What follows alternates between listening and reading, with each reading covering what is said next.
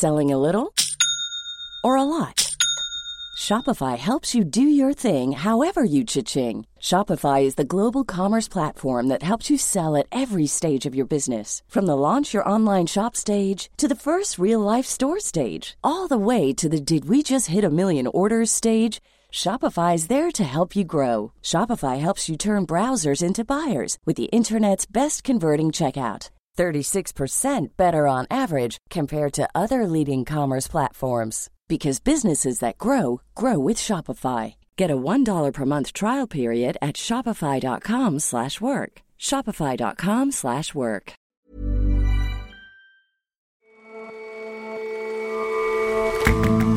Hello and welcome to The Intelligence from The Economist. In New York, I'm your host, Jon Fasman. Every weekday, we provide a fresh perspective on the events shaping your world. Presidents nominate justices to America's Supreme Court. The Senate gets to advise and consent, which means subjecting the nominee to a public grilling. This week in the hot seat, President Joe Biden's nominee, Ketanji Brown Jackson. And this is Hollywood's biggest weekend of the year, the Oscars. Over nearly a century, the ceremony has evolved from a small gathering at a hotel to a huge global spectacle. The role of the host has also evolved. Our critic reviews MCs gone by and awards an Oscar of his own for Worst Host Ever. But first,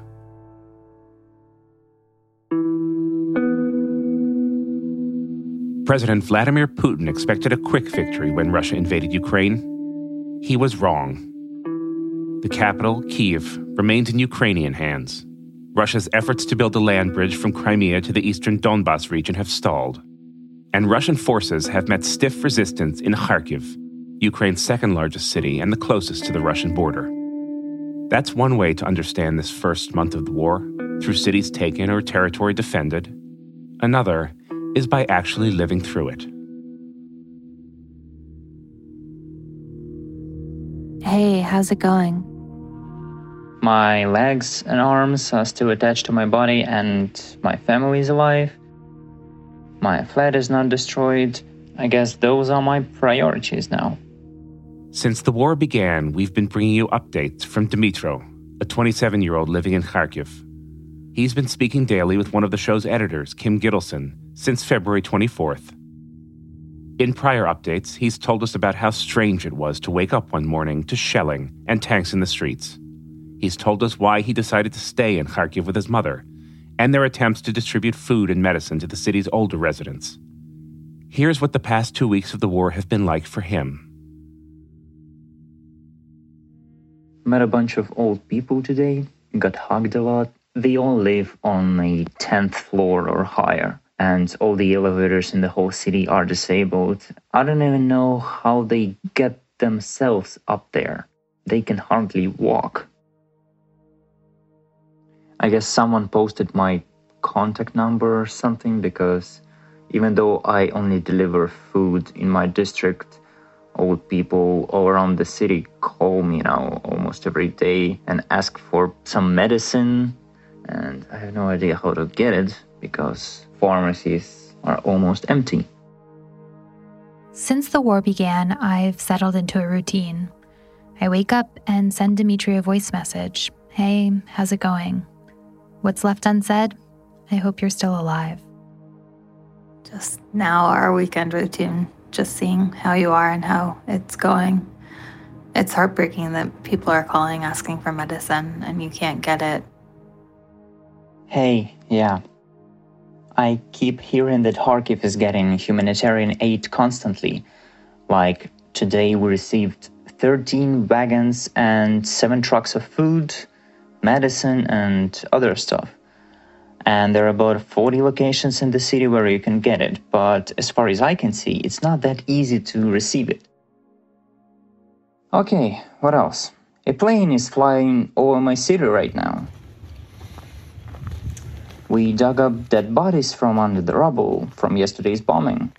A shell hit a two story building, residential area, of course. You know, the, the thought, hey, that's not a military building, that's a war crime, doesn't even cross my mind anymore. Five people a man, two women, two children, 12 and 2 years old. That's your life now. In the first weeks of the war, each message had a new development. But last week, they settled into a routine. Dmitri was buying food for the vulnerable. He would tell me about a new building that'd been destroyed. He would tell me about another family member that he helped to leave. I spend my whole day organizing my grandmother's and my aunt's transfer to a safer city. I get to deal with so many old people lately.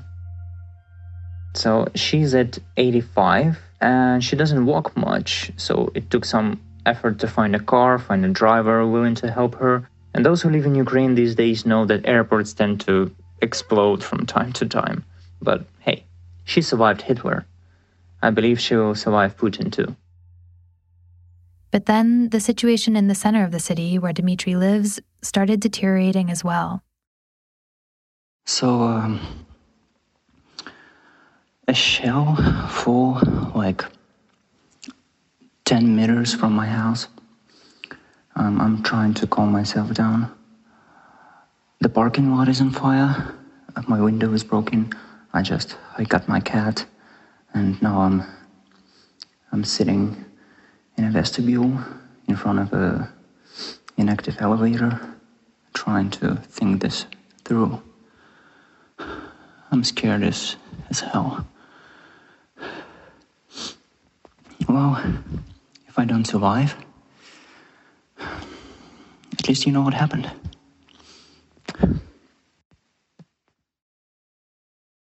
Okay, so it's been like half an hour since that hit.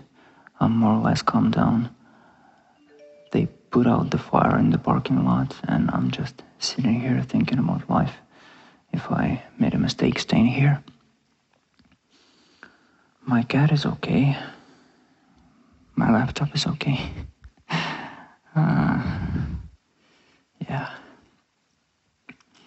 And everyone is texting, calling me, all, all the relatives, all, all my friends. And I, I don't really want to answer every one of them in like 30 chats at the same time, but at the same time, I, I cannot like leave them worrying.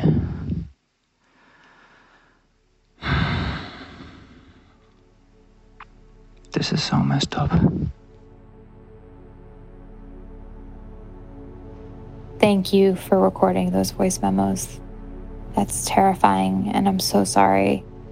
It's too close. It's all too close. I hope that you find some place that feels safe for the night. Eventually, I spent the night on the bathroom floor. It seemed like the safest place in my apartment, even though the ceramic tiles seem a bit dangerous, but every other place in my apartment is accessible by the window. It's so weird to consider my home from this military angle. It's weird that I have to worry about sleeping in my bedroom because it can explode any minute, while the rest of the world is sipping coffee or something. What do you think you're going to do? Are you going to stay in your place? And can you repair the window? I'm probably asking you questions that are only going to stress you out, so don't answer any of them. I'm just happy to hear that you made it through the night. I moved to my mother's flat. For some reason, I don't know, it looks a little bit more protected than mine. Now that I've calmed down, I guess I decided to stay in Kharkiv anyway, because right after that hit, I was a little bit stressed out and uh, I don't know, my father almost convinced me to leave the city. But, well, my mother wasn't convinced. At least a rocket didn't hit her house, but it was close. A lot of the windows in her house were broken. And yeah, one of those malls right next to my house is Oh, it's not there anymore. It's just, it's in ruins. Even after all of that, Dmitri stayed in Kharkiv at his mom's throughout the week and into the weekend. She just didn't want to leave. It's getting scarier and scarier every day. Like, for example, yesterday, I've heard a plane drop a bomb or something. It wasn't that close.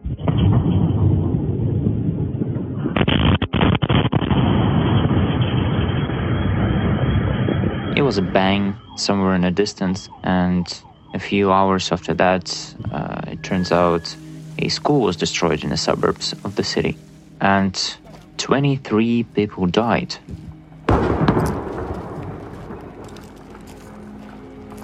For me, it was just a bang somewhere in the distance.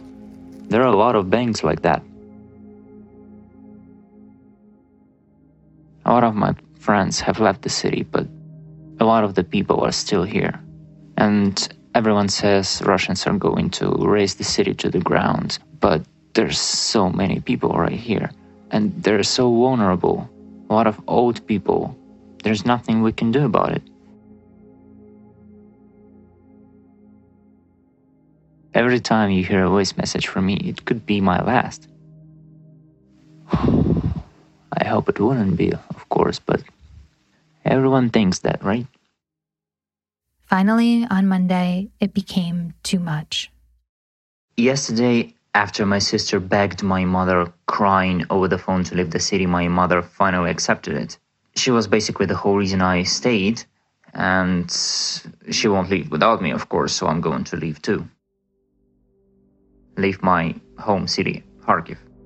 I'm just hoping this is not the last time I'm looking at these streets. Wow, I can't believe she finally decided to leave. So have you packed up yet? Where where are you planning on going? And how are you planning on getting there? I, I remember you saying that you couldn't drive the car that your dad had left behind for you. Wow, that's a, we just got settled in, in Dnieper. I mean, oh my god, I feel like I just got out of the cave. I don't know. Do you hear that sound? That's a car. Those are multiple cars just driving around. There are people walking in the park, riding bicycles. I feel like a caveman.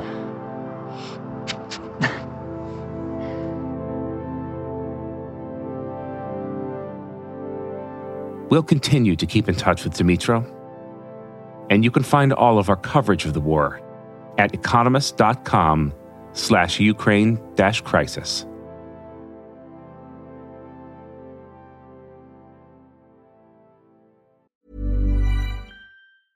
There's never been a faster or easier way to start your weight loss journey than with PlushCare.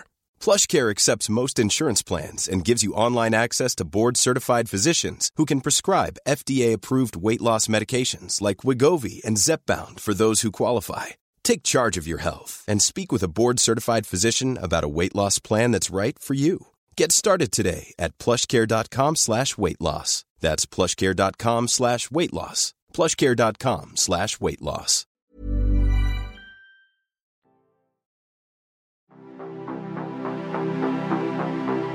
This week, members of the Senate Judiciary Committee have interrogated Ketanji Brown Jackson, President Joe Biden's Supreme Court nominee.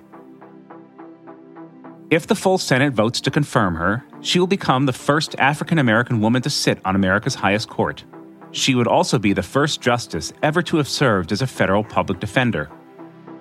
What I would hope to bring to the Supreme Court um, is very similar to what uh, 115 other justices have brought, which is their life experiences, their perspectives, and mine include being a trial judge, being an appellate judge, being a public defender, in addition to my being a black woman. Uh, Supreme Court justices serve for life and make some of the most consequential decisions in American politics. No wonder then that nominees go through such an intense process. Judge Jackson took questions from the Judiciary Committee for two very long days. Between Tuesday and Wednesday, she clocked 23 and a half hours in the nominee's chair.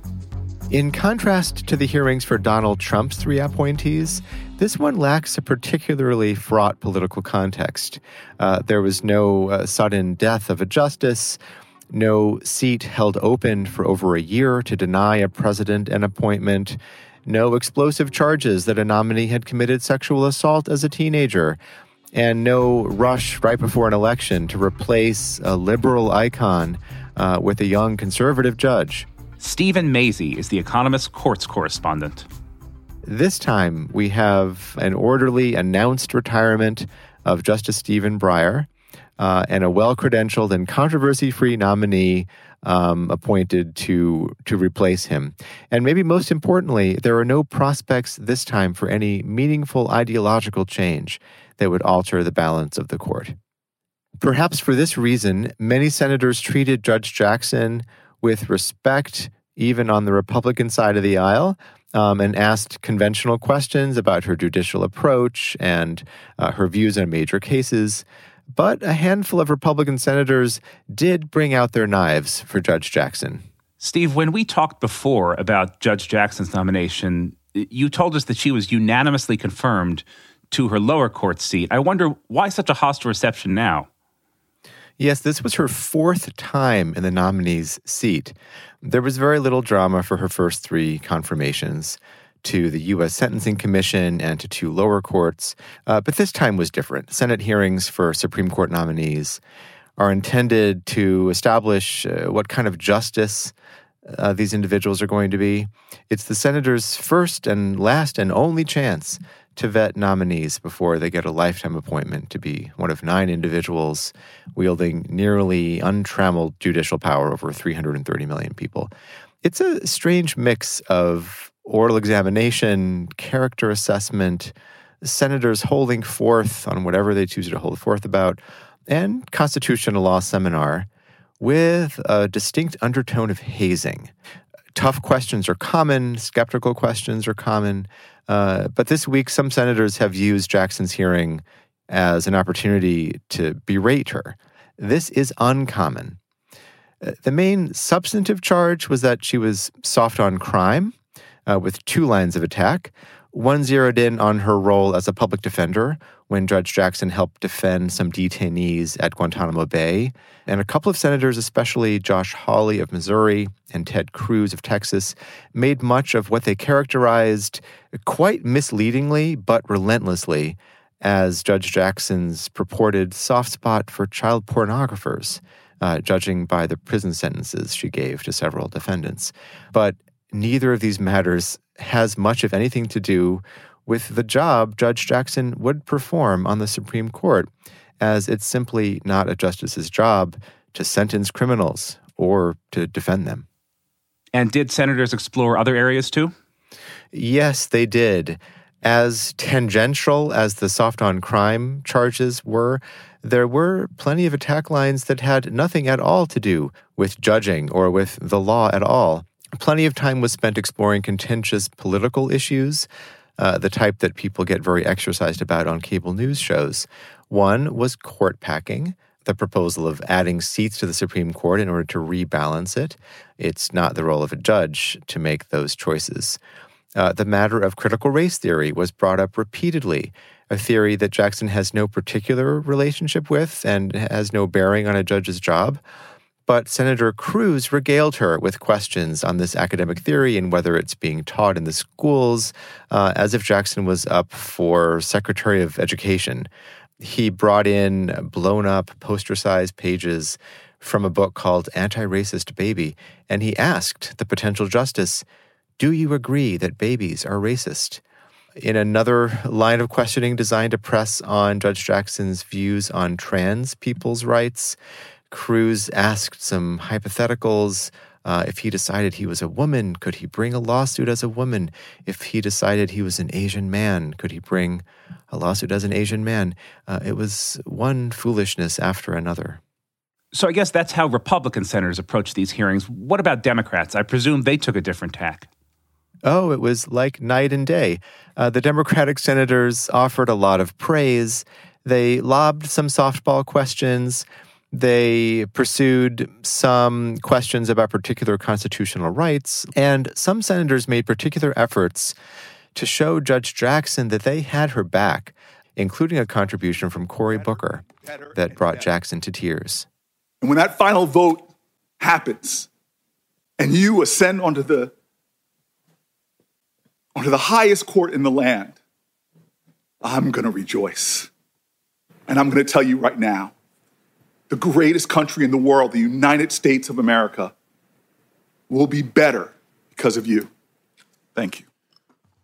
So I have to say, this sounds a lot like political theater for both sides, not so much an opportunity to learn much about the nominee.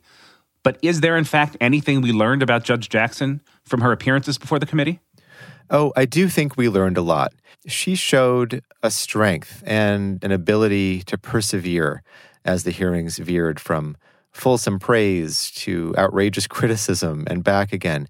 She doesn't label herself, but she does embrace some of the basic methodologies of conservative justices. And there was one piece of news. Judge Jackson says she will recuse herself. She will not participate in a landmark showdown over affirmative action that is being heard in the autumn because it involves the admissions policy at Harvard, where she is finishing up a six year term on the university's Board of Overseers.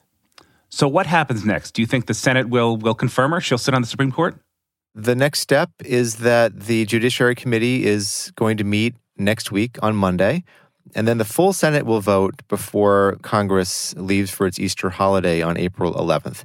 There's no reason to expect that any of the 50 senators on the Democratic side will oppose her.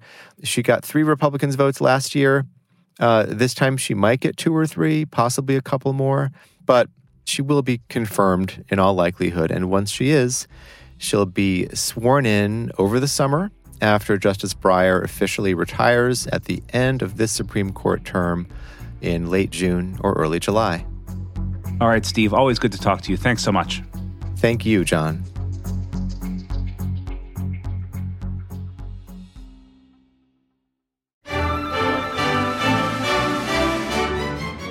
This weekend, once again, we welcome one of the biggest nights in Hollywood with the Oscars. John Bleasdale writes about film for The Economist. Actress director Regina King, comedian Amy Schumer, and actress and writer Wanda Sykes are going to be hosting. It's a tough job. You have to be able to poke fun at the edifice without bringing the whole thing down.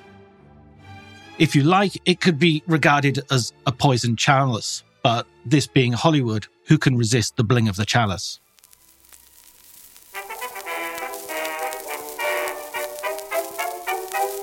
The first Academy Awards was a relatively simple affair. It took place in May 1929. All the winners had already been announced, and the ceremony took place in the Roosevelt Hotel in Hollywood with a mere 270 people attending. Douglas Fairbanks, the swashbuckling actor who had made his name in films such as Robin Hood and Zorro, announced the lucky winners in a ceremony which took all of 15 minutes. Over time, suspense has been produced by keeping the names of the winners a mystery. The running time of the ceremony has stretched from 15 minutes to three hours. The Academy of Motion Picture Arts and Sciences 25th Annual Academy Awards. And with 1953, you had the first televised Academy Awards. And that meant that the whole affair went from an industry shindig to an internationally reported news event. A little bit of nostalgia and memory, something like 42nd Street and Broadway. Here are the stands. The host is responsible for holding all of this together, but they're also responsible for giving a kind of State of the Union address on all matters Hollywood. There have been some spectacular successes among the Oscar hosts, including regulars such as Jerry Lewis and Bob Hope. Fellow members of the Academy, ladies and gentlemen, good evening and welcome. When they succeed, they manage to poke fun at the industry at the same time as celebrating its greatest achievements the dream factory with the feet of clay. However, this tone is remarkably difficult to strike. Consider Chevy Chase in 1988 when he opened the ceremony with, Good evening, Hollywood phonies. That joke wasn't the worst joke of the night. But the problem was with the writers' strike affecting Chevy Chase's script, it was kind of the only joke of the night. We saw your boobs. We saw your boobs. Seth MacFarlane, famous from Family Guy, sang a remarkably inappropriate song called We Saw Your Boobs, which at the time received some squirming embarrassment from the audience, but nowadays looks utterly inappropriate. The Oscar for the worst hosting performance at the Academy Awards will have to go to James Franco and Anne Hathaway. The two actors with zero chemistry between them gamefully tried a series of comic skits, none of which were particularly funny. Franco looked as if he was performing in some kind of situationist art project, and Anne Hathaway looked suitably embarrassed. It's really unpredictable how the hosts will perform, especially when these three hosts are relatively untested when it comes to the duties of the MC. When it comes down to it, the Oscars isn't really about a brilliant hosting performance, or a wonderful monologue. It's more about the unscripted moments, the moments like the La La Land Moonlight mix up or Ellen DeGeneres' selfie or even the time when, in 1974, a naked man streaked across the stage behind David Niven, flashing a peace sign. Niven's reaction was to say, Isn't it fascinating to think that probably the only laugh that man will ever get in his life is by stripping off and showing his shortcomings? These are the moments that we treasure when we look back on the Oscars. And so here's hoping we have a fair few of them this weekend.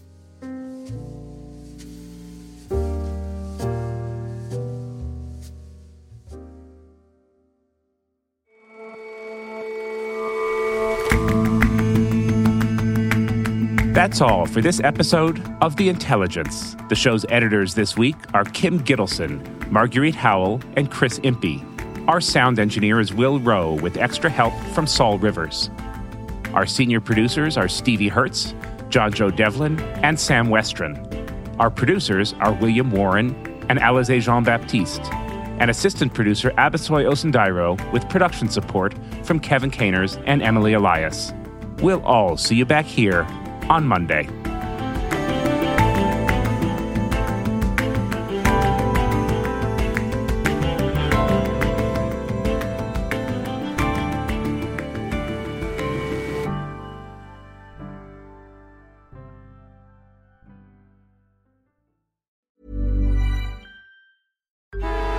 Traffic jams, tailgating, pileups. Ugh, the joys of driving. How could it get worse? The federal government wants to have a say in what you drive. That's right. The Biden administration's EPA is pushing mandates that would ban two out of every three vehicles on the road today.